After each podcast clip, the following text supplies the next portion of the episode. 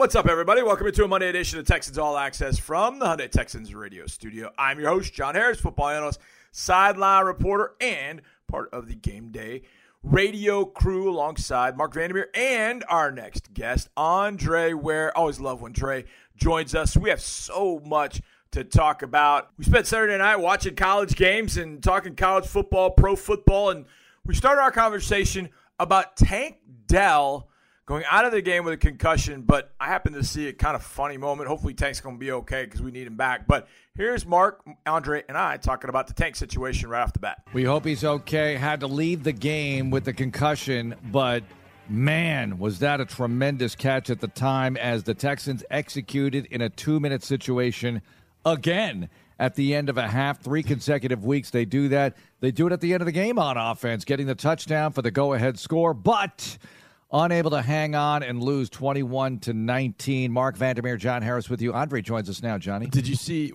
Did you see? Did one of you guys see Tank after he makes the catch? So he falls awkwardly. His knee kind of got jammed into the turf, and that's why he hit his head. I I thought where I where I was, I thought he I could see the knee. I thought it was something with his legs. Oh, but he kind of hits his knee awkwardly, and that kind of projected him forward to hit his head.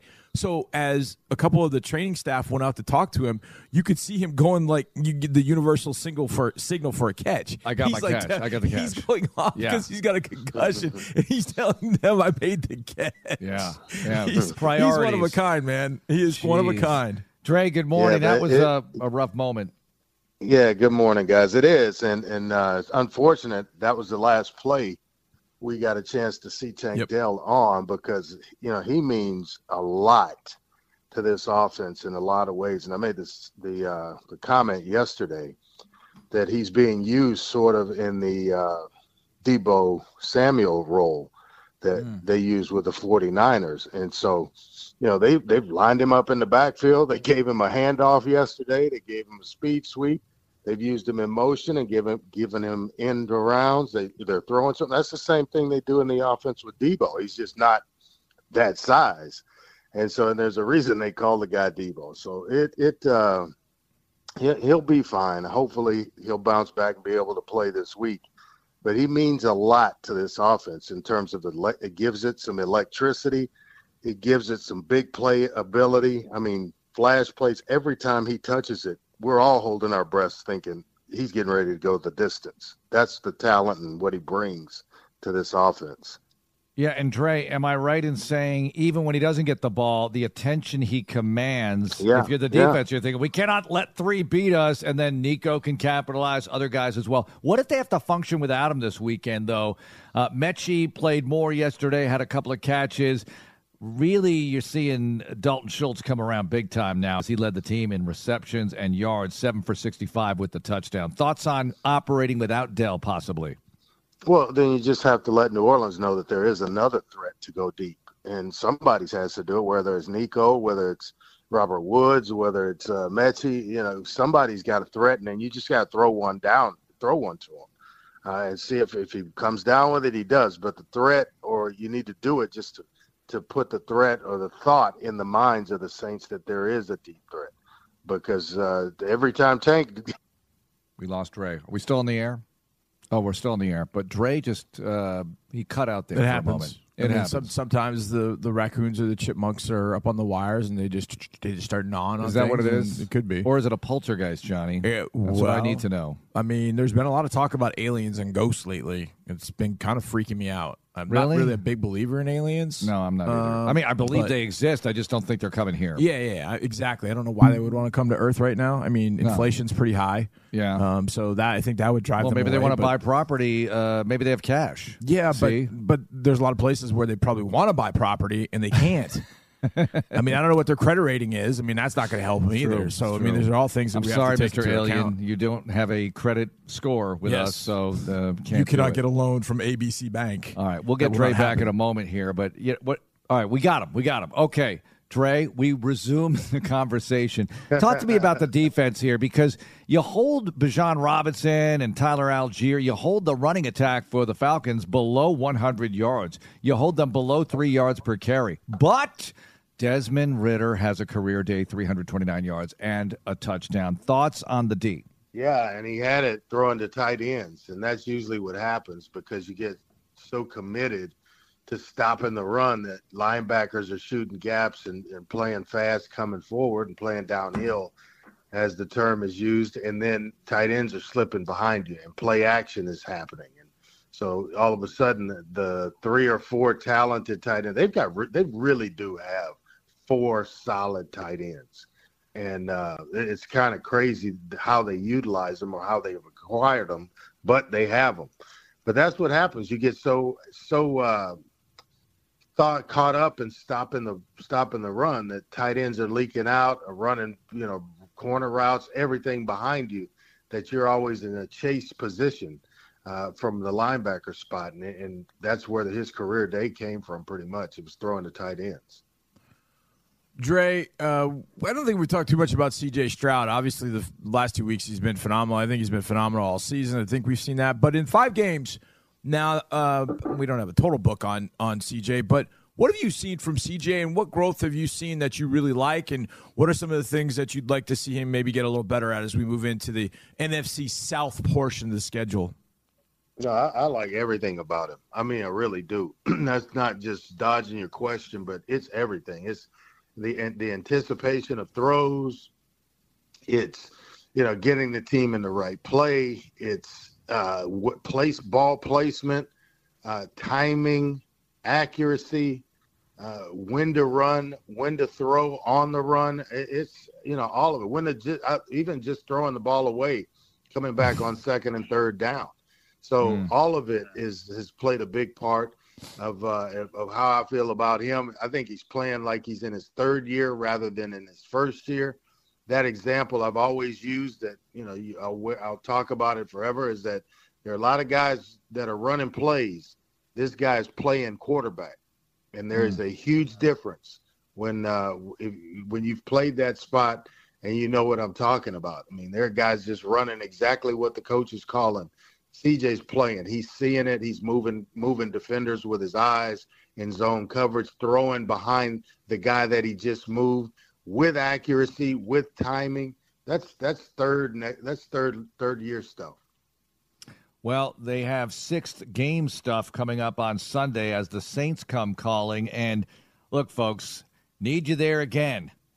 I know Pittsburgh. We had the what mm-hmm. Ring of Honor ceremony and oh, all of that. Coming. They You've got coming. the Saints coming in. They've got fans they everywhere. They will come. They will come marching in, baby. Yeah, and and you better be ready. So uh, they handled the Pittsburgh situation really well. Got to handle this situation well. And Dre, the Saints getting warm now as they just blew the doors off New England on the road, and now they come here. Thoughts? They got their Swiss Army knife back. Alvin Kamara. Kamara. Mm-hmm. He is back, baby. And you want to talk about can hurt you in a hurry. Uh, and, and, the thing about it is, you look at him and you look at his stature. You don't think he's a he's a strong back. Ooh. He is extremely strong. This guy there. drags trucks uh, in the off season with chains attached to him. That's part of his uh. training. So I mean, he has worked on his strength. He is he is a his he may be he may have the most I don't know how I want to say this, how I want to frame this up, but his running style is just pretty to watch.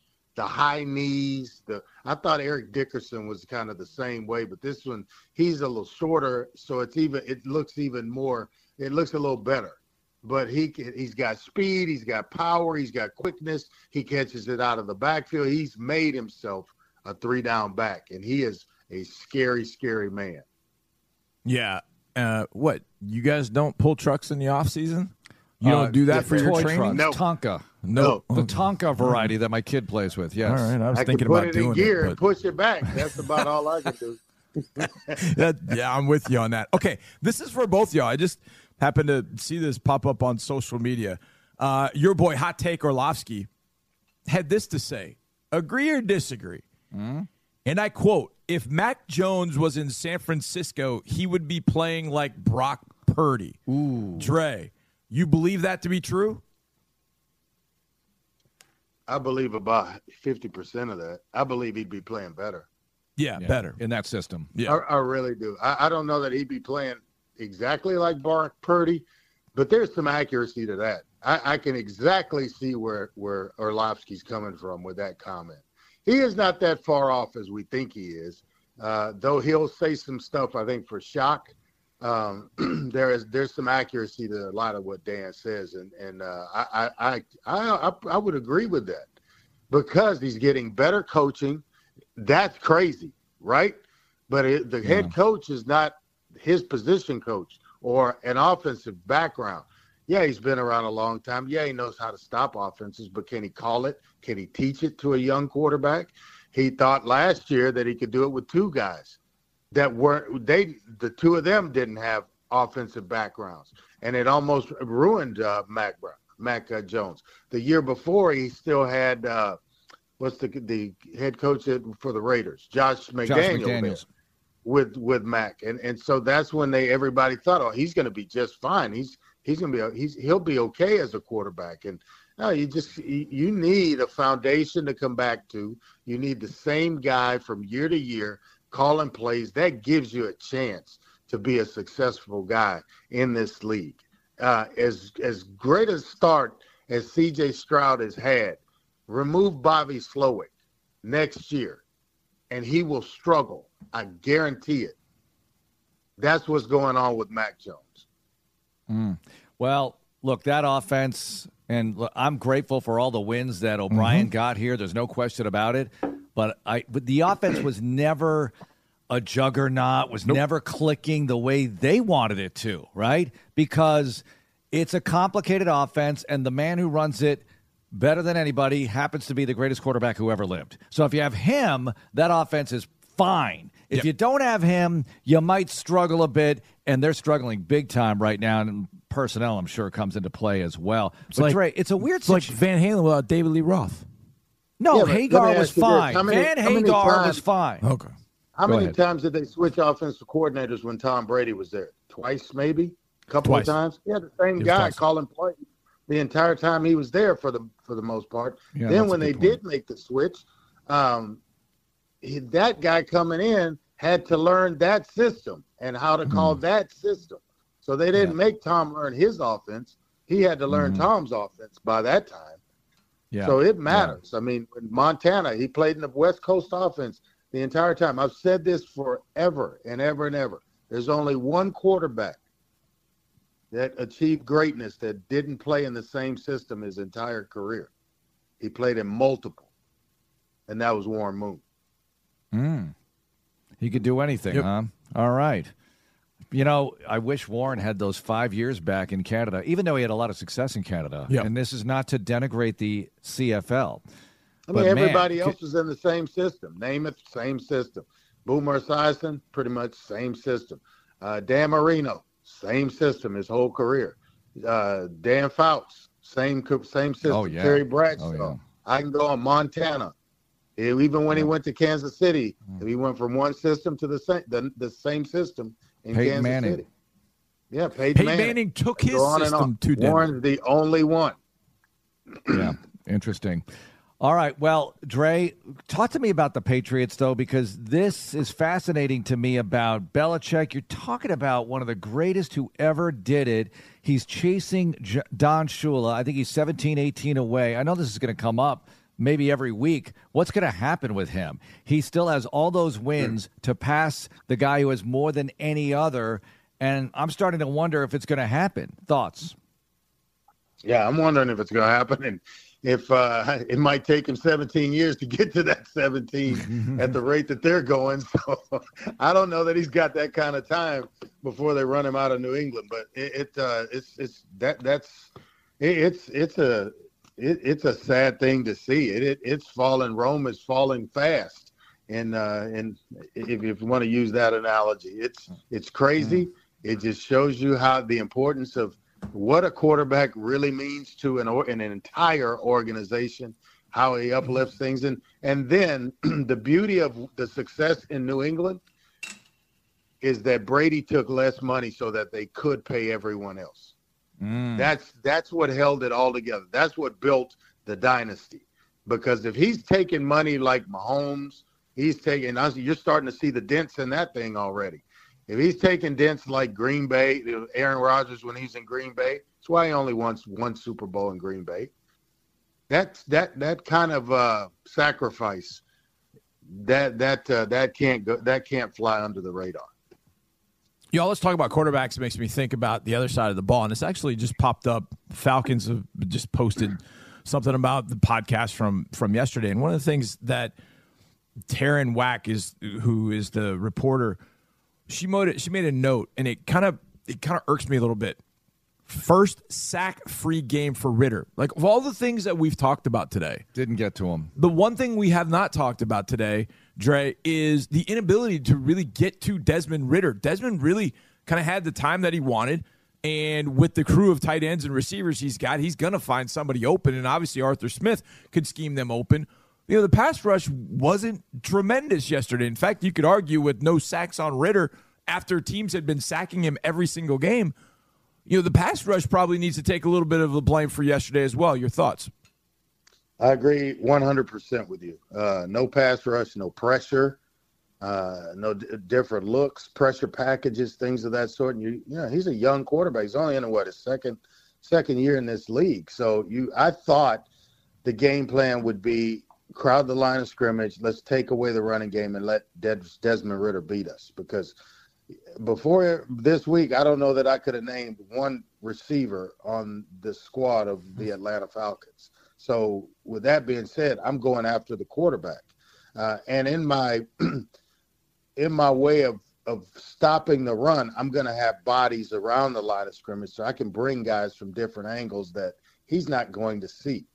That wasn't the case. I mean, they were able to stop it, but it was it wasn't because of pressure and forcing him to hurry up.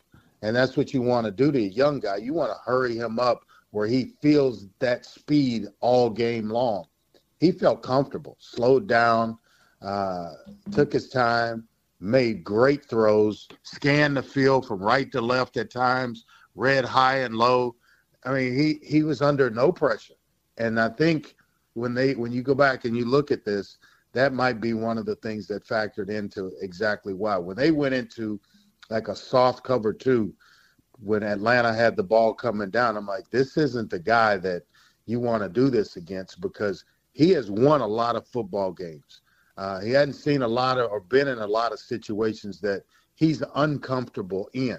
And so he was very much comfortable in his skin in that situation with 145 left. And you're going to play soft coverage against him. Uh, he's a he's a mature dude that that can uh, that can flourish under that type of pressure. But he needed to be pressured with Mm. guys coming at him. Has yet to lose a home game in his college or pro career. How about Weird. that? Weird. 31 and oh. 0. Five and zero at home I- I- as I a bet- Falcon. I would be, I would tend to bet. I'll bet that stretches all the way down to his high school too. yeah, likely. He, hadn't, he hadn't right, lost a bunch. He hadn't lost many games. Man, that dude's a winner. ESPN Bowl projections, TaxAct Texas Bowl, which is December 27th, right here at NRG Stadium. All right, two of their experts. One says Kansas State versus the Aggies. The other says BYU versus LSU. I'll take either one of those matchups here because they're both attractive.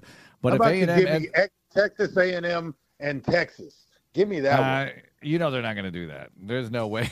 There's no way the school. Give me that one. I mean, that that I'd think that it. would sell out here? It's a Oh, precursor yeah. to both teams going into the SEC next year or being We'd in love the it. SEC next year. We'd year. love it. I would I love having that game. I'm dead serious about that. But if A and M ends up here, is the head coach still here? Well, you know what's freezing over before that happens. Now, not that with the A and M because Yeah. if if A and M is, I, and I hate to say it this way, but if A and M is playing in a non New Year's Day six game, a Texas Bowl, etc., that doesn't mean that doesn't bode well for Jimbo Fisher. And then when you screw up the way that they called the end of the game with clock management, mm, if I were an Aggie, oh, I was mad. Yeah, you were mad as an Aggie, but you're not an Aggie. But I'm not an Aggie. But Dre, rough weekend for A and M and UT. UT losing to OU, and the Aggies losing to Alabama at home. There's no shame in losing to Alabama, but that was a gettable game for them as well. And Milroe started to play really well. That was a career best passing game for him. Yeah, we were talking about that a little bit on Saturday evening uh, about Milroe and how just leave the guy alone, let him play and let him learn and let him develop. Uh, there was no need to do what they did, removing him from the lineup against South Florida, who they thought they would just run with these other two guys, and it just didn't happen. And as as karma would have it, they had to go back to the young man. And so, kudos to him for being there, keeping his head on straight, and being ready when when they did decide to come back to him. Um, didn't surprise me that they were able to beat A&M. A&M's without their starter at quarterback, and and so they they're just going to have to navigate those waters. Uh, with Texas, that that was a surprise. I actually thought Texas would win that game because they've had the tougher schedule. They've had a a uh, a, a, a tough tough test early in the season already, having to go to Tuscaloosa. So it was a surprise to me that that Oklahoma was able to knock them off. But hey, that's that's college football. That uh, shows you what uh, how how fast you can uh, you can turn the corner in college football these days with free agency uh, in terms of the ter- uh, transfer portal. You can get mm-hmm. good in a hurry. Look at Florida State. Look at what Oklahoma's doing. Uh, it is there's some teams out there that that Georgia better buckle up and be ready for once once playoff time comes. Florida State's a top three team in the country at worst, and I would say there's seven top players all transfers. Even Jordan yeah, Travis absolutely. is a transfer. The two two top receivers are transfers, and they're studs. Wouldn't mind one of them being here. Dre, at that point, they had is, they had one already, Johnny, in uh, yeah. the, the big kid, fourteen. I can't remember Wilson, his yeah. name. And Johnny I Wilson. thought he was the first rounder last year. Mm-hmm. And then they added two kids, Coleman, I think from Michigan State, mm-hmm. and then another big tight end to go along with them. Uh, yeah, it, it's it's it's sick with Florida State's done. Everybody was talking about is uh, is Miami back, is Texas back. Both teams lost in games I thought they should have won. Certainly Miami, Marc, losing to Georgia oh, Tech. Everybody but, blames uh, me for this. But the the team the, the team that's back is Florida State. Yep. They have a legitimate if, Heisman quarterback, Heisman candidate at quarterback, and they have got a sick offense and a fast, nasty defense. All right, so you're the quarterback for the Miami Hurricanes, and they send in a handoff when you know that you just can take a knee and end the game. How do you feel? What do you do? Do you look to the sideline like what? What do you do no, in that here, situation? Here, here's what I do. Here's what I do in that situation. If I felt like, if I felt like I had earned the trust of every coach on the staff, especially the head coach, uh, you know, at some point a player knows this, especially a quarterback, where you can say, "Hey, I got it, I got it," and they go with your gut feeling. I'd gotten to mm-hmm. that point with Coach Pardee and Coach Jenkins, where they trusted if I said, "Hey, I got it," that I had the play for that situation. But you have to earn that from a coaching staff. What I would have done in that situation was trotted over to the sideline and said, "Hey, coach, why don't we just take a knee right here?" And mm-hmm. then it might trigger him to say, "You know what? You're right. Let's just go ahead and take a knee." Yeah, yeah. I wonder if they, did that's they have how I would have handled this. I, that's exactly how I would have handled that situation. You could you also call timeout. It, you can't go over and say, "We need to take a knee right here." What are you doing? You're gonna yeah, put him on edge, and he'll, "Hey, get your ass out of the game." But if you go over and just in a suggestive way, just, "Hey, coach, why don't we take a knee right here? We get the game over with." And you maybe look at the clock and and ha- have that conversation with him, and then he it eases him into saying, "You know what? You're right. Let's take the knee." And the That's whole thing is squashed Miami wins the game. But uh, the whole operation went went up in flames. That's how my wife gets me to do things. What? She says it the exact same way Dre just did. She's like, "You, you think maybe we should mow the yard today?" and I'm like, "You know, that's Johnny. a great a suggestion." exactly. She didn't tell me to do it. She just suggested it, and I was like, you know, it's a good suggestion. I think I'll do it. Hey, Johnny, I, I've probably told this story on the air before, but I've got one for when I would throw interception, knucklehead interceptions and I come to the sideline, and, and Jenkins was looking at me, giving me that look. And what, what, what are you doing? I just thought I could make that play, coach. What yeah. comeback does he have for that? Right. You know what I'm saying? Right. He has no comeback from that one. I thought I could make that play, coach. And if you've right. made plays before, then yeah. he has no comeback for that. Yeah, he has to trust it. Yeah, that's good. That is, I'm gonna, I'm gonna learn that one. What do you have Friday night, Dre?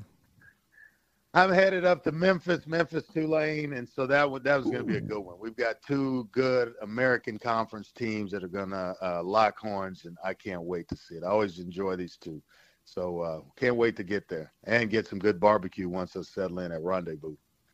Beale Street. Hmm. Is that where it is? Is it on sir, Beale? Yes, sir. You you know it.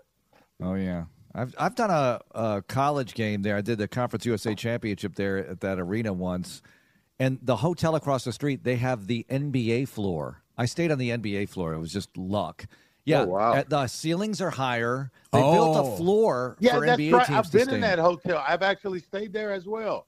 Yeah, And so I'm 6'2", only in the because of shower- That comment you made about it Yeah. being the NBA hotel for taller, NBA taller, Yeah, longer yeah. beds I- and taller ceilings. Yeah, and, and the shower is taller. So I'm in the shower and I'm six 6'2", but the shower head, it- Kareem Abdul-Jabbar could shower Yeah. in this thing. I couldn't even touch That's it. exactly right. Wild, the NBA floor. Anyway, Dre, great to have you on, and good luck Friday night. Can't wait till Sunday when the Saints come marching in. Yes, indeed. They will be here in full force. You think we saw a lot of uh, Pittsburgh Steeler uh, jerseys and, and whatever else swag this past week? Wait till Sunday. That was Andre Ware's ominous voice. Wait till Sunday. Yeah, hopefully that's going to be a fun one. October 15th, it'll be the 35th anniversary on Sunday of one of the greatest days in sports. 1988, October 15th, Catholics versus convicts. Miami, Notre Dame play one of the great college games of all time. 31 30. Notre Dame get the win. And that night, Kirk Gibson hit a walk-off home run against the A's, one of the greatest home runs ever in Major League Baseball history. That all happened the same day in 1988. I was years old. A lot of you out there weren't even a glint in your parents' eye.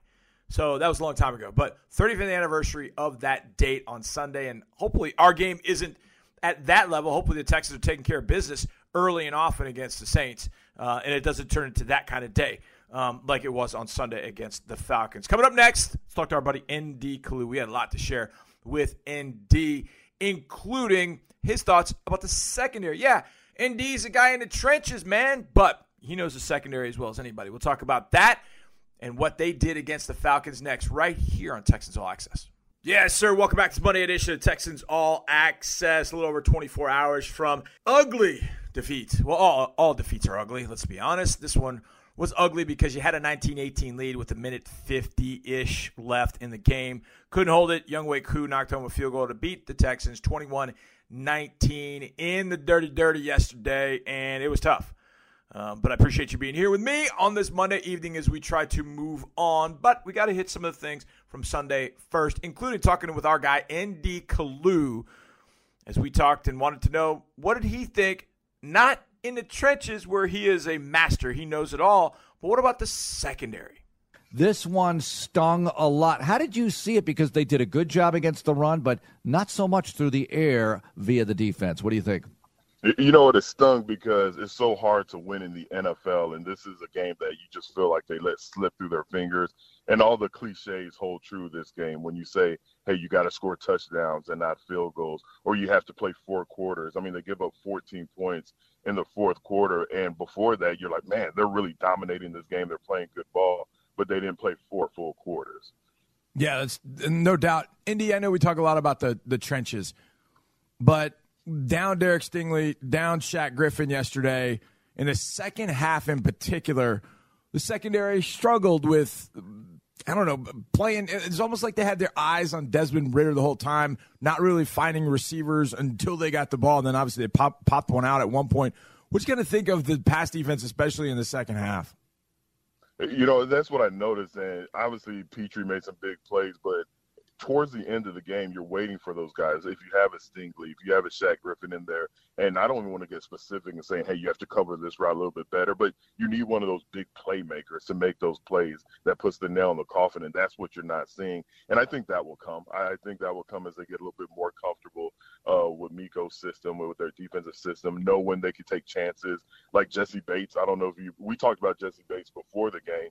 Yep. And then there was one play where it ended up being a PBU, but he broke on a route and was like, okay, that's the ball hawk that we've seen. Then it ended up hurting him against uh, Dalton Schultz. So, but you want those guys that are, have enough confidence in the system and themselves to make those plays and make the big plays when it really counts. And that's one thing I did not see from the DBs out of Pitre, uh, but late in the game. And the lost in all this, and maybe it's not that lost, but CJ Stroud has the historic start still going. Now it's five games, no picks. First quarterback to do this when you look at the minimum number of passing attempts without an interception. It's just amazing to see the history he's making. Now, it was an 89 rating or whatever, but he did lead them to the go ahead score late in the game. And I thought I saw so many good things from Stroud yesterday again. I think it's just tremendous to see the start he is off to and encouraging things are going to happen. They just have to continue to build around him and what he does well. Your thoughts on what you're seeing so far? I mean, you nailed it, Marc. As bad as I felt after that game, because I know that's one that they they could have and should have had, would have, could have, should have. Doesn't matter. They, you know, Atlanta did just enough to win. But the the silver lining is you have a quarterback, and it's been a long time for the Houston Texans to say they've had the quarterback. I'm not saying it's easy, Nick Caserio, but it's easier to build around a very good quarterback than it is to find a good quarterback. So I think that's why many fans are like, man, you know what? That's tough, tough loss. But you still feel good because you're saying, okay, what can we put around this quarterback instead of where can we find a quarterback? What draft are we going to have to wait to until we could potentially get that game changing quarterback? CJ Stroud has proven to be that guy. So with every game that he plays like this, even with the losses, you're saying to yourself, you know what? I see the I see the the light at the end of the tunnel because now you can just start building around them. All right, ND, let's get to the $64 million question. How do we fix the run game? What do you think it will take to get the run game really going? And, You know, Dameon had some chunk runs yesterday, but then there were, you know, minus five, minus six, you know, getting stuffed on an outside zone, et cetera. What, in your opinion, do you think is going to help solve the run game issues, mystery, whatever it is? You know, John, I, I, know I'm supposed to give you this great answer, and if I could, I'll probably be making millions coaching instead of talking about it. But I, I've had the same question, and I'm watching, and there's some plays where I'm like, oh, they did a nice job opening up the hole for Dameon Pierce, or oh, they did a nice job here. Then there are times where it's like, man, they just lose the battle at the line of scrimmage, and I would just say consistency because you see that these guys can do it, but it's just not being done consistent. It's consistently enough. So Excuse me, I'm getting choked up talking about the offensive line it's okay. it hurt me I get so emotional bad. But, uh, too. yes, sorry about that. But uh, I think consistency is the only answer because you see that they could physically do it, you just don't see it consistently enough. Yeah, I'm glad I'm. I let you answer that because I get that question a million times too, and I'm like, I'm gonna ask ND. I'm gonna take ND's answer, and I think he's. I, I, here's the thing, ND. I think you're right. I think you're absolutely right because there's some plays you're like, yo, look at that block. Boy, that was good. Look at this run play. I mean, it all fits together. Mm. And it's a it's a eight nine yard banger. You're like, all right, here we go. Let's get let's get on a run here. And then all of a sudden, it's oh, this play got stuffed from minus four. And I'm like, and I th- I think ND's I think you're absolutely right. I think it's a consistency issue. ND, I got one for you about the psychology of this because that always interests me. You have a team that has so many young players, and we talk about first time coach, first time offensive coordinator, all that stuff, and all the young players. And I was impressed how well they did against the Steelers after how well they did against the Jaguars. That they didn't soak it up and they could, as Spencer Tillman would say, run with a full cup of success, right? Uh, they did that. They did that well against the uh, Pittsburgh Steelers last week. Well, here they are yesterday. I'm not saying that this was an emotional letdown performance. I mean, it's emotionally tough when you lose anytime, but I'm saying going in that they overlooked the Falcons. But it's hard to get up every week the way you were for the Steelers in this league. What's the key to that? What's the key to sustained success? Because I know the emotions do come into play, but there's got to be about it's got to be about technique and doing things the right way. And I think that the coach has some teaching moments to deliver to the team this week.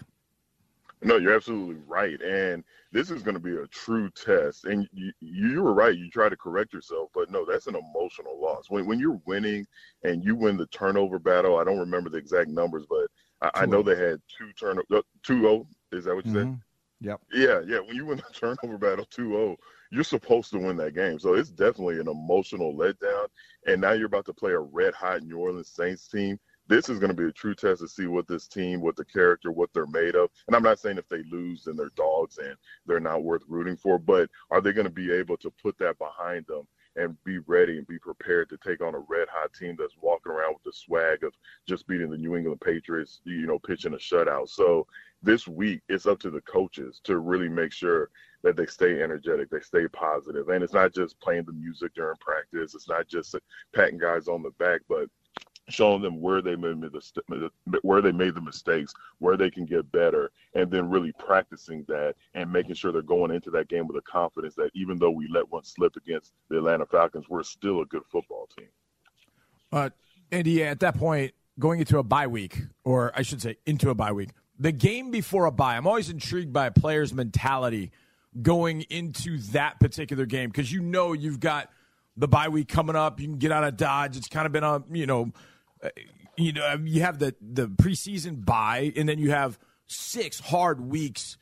But then you've got this bye week. You know, I'm traveling. I'm going on. How difficult is it to stay focused in that final week, or is it the opposite? Like, hey, I'm gonna think about the bye later, but I know I can go all out. My body can recover.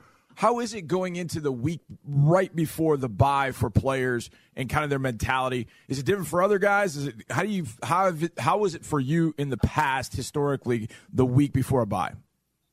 I love that question because it depends on your head coach and it depends on the the team and what they typically do going into a bye week. When I was in Philadelphia, it was known, even though Andy, Coach Reid, Andy Reid wouldn't tell us until after the game what the uh, off season, excuse me, the bye week schedule will be.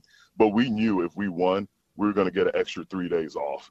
And guys would literally be in the huddle during the game, like, "Hey, we got to win this game." like, it would be almost as intense as a playoff game because we knew if we won that game, you know, a lot of guys were going to get on that plane and head home. Most of the guys on the Eagles were from the South, so they wanted to get back to Texas, Florida. But I mean, it, it was a, a rally cry in the huddle, like, "Hey, we win this game, we get an extra three days. We're going straight to the airport. We're going home." So when you know that's the case, I mean, you would be shocked at how locked in guys are during the week, the practice leading up to the game, and in the game.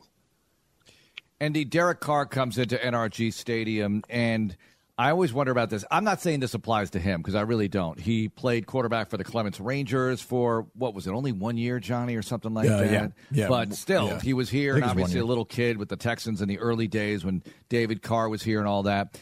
And I'm not going to call it a revenge game, but do revenge games exist if a player or two has something, an axe to grind against a former organization?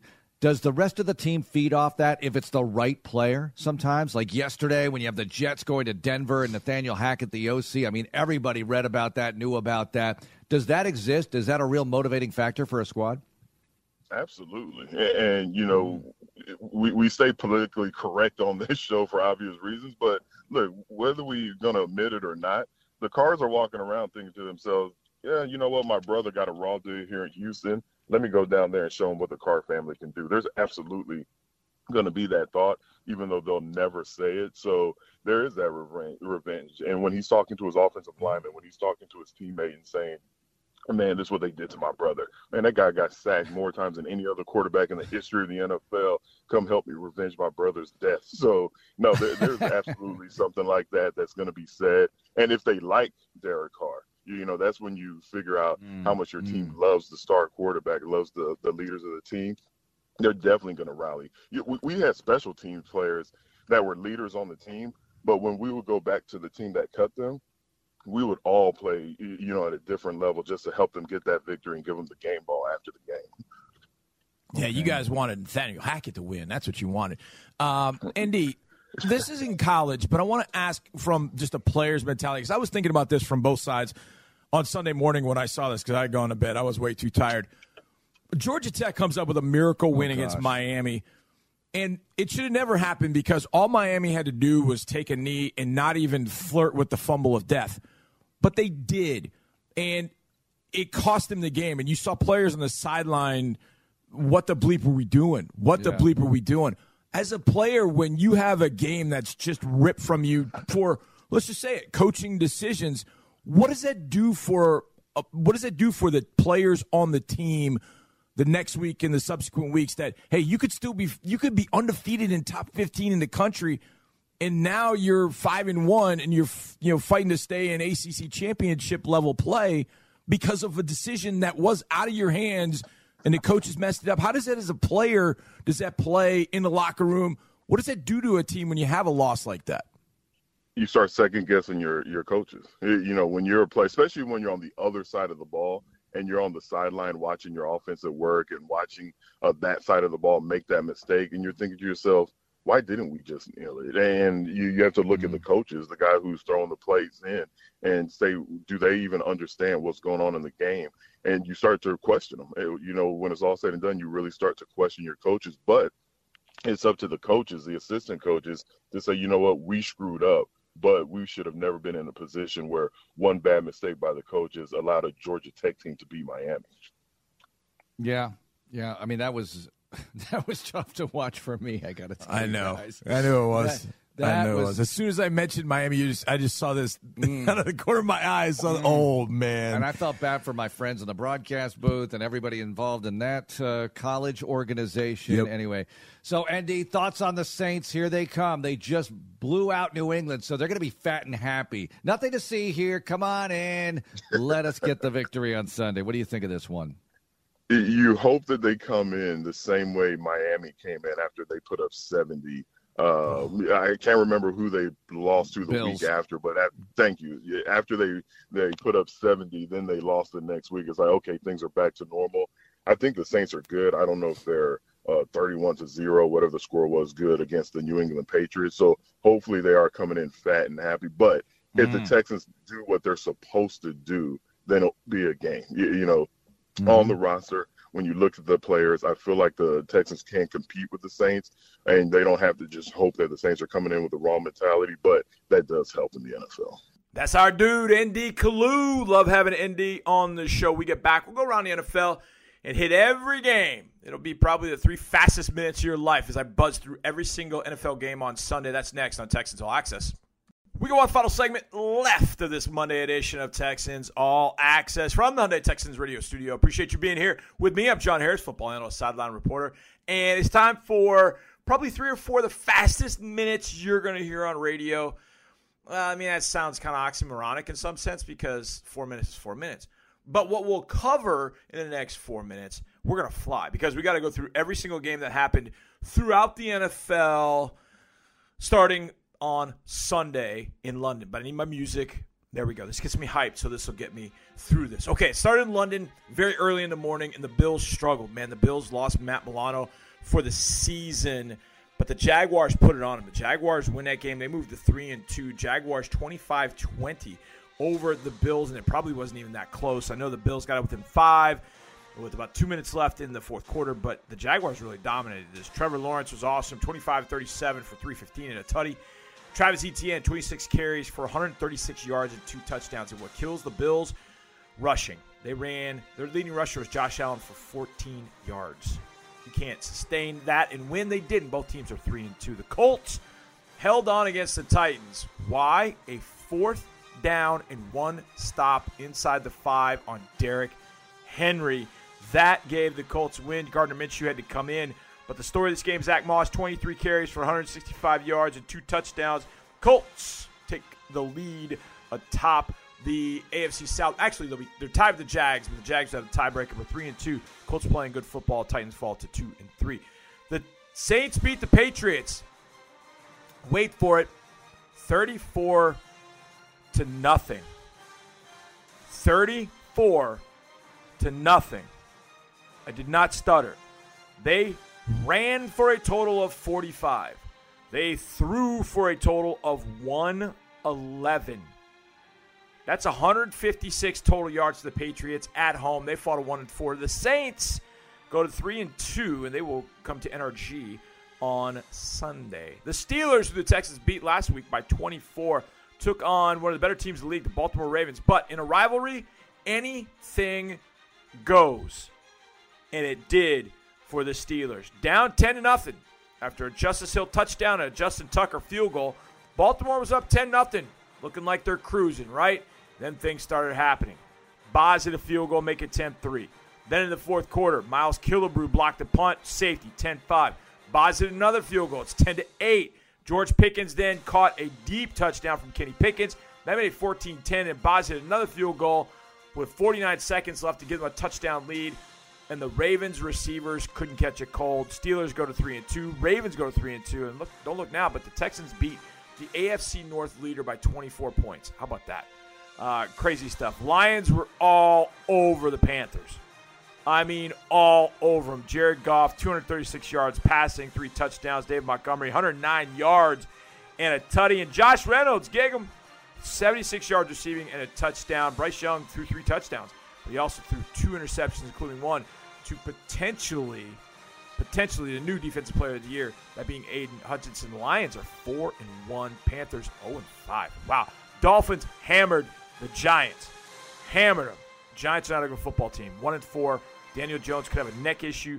Dolphins roll big, really big. Tua, 308 yards through the air, two touchdowns. De'Von Achane, 151 yards rushing, but he might have a knee injury. Tyreek, 181 yards. That offense is really fun to watch. We'll see what that means for Achane coming up with that knee injury. The Bengals got a big win over the Cardinals yesterday, 34 to 20. Joe Burrow found Ja'Marr Chase, and then Ja'Marr Chase posted a photo of 7-Eleven. He's always open all the time. Eagles beat the Rams, even though Puka Nacua scored um, for the Rams, but the Eagles get it done. Big crowd out in L.A.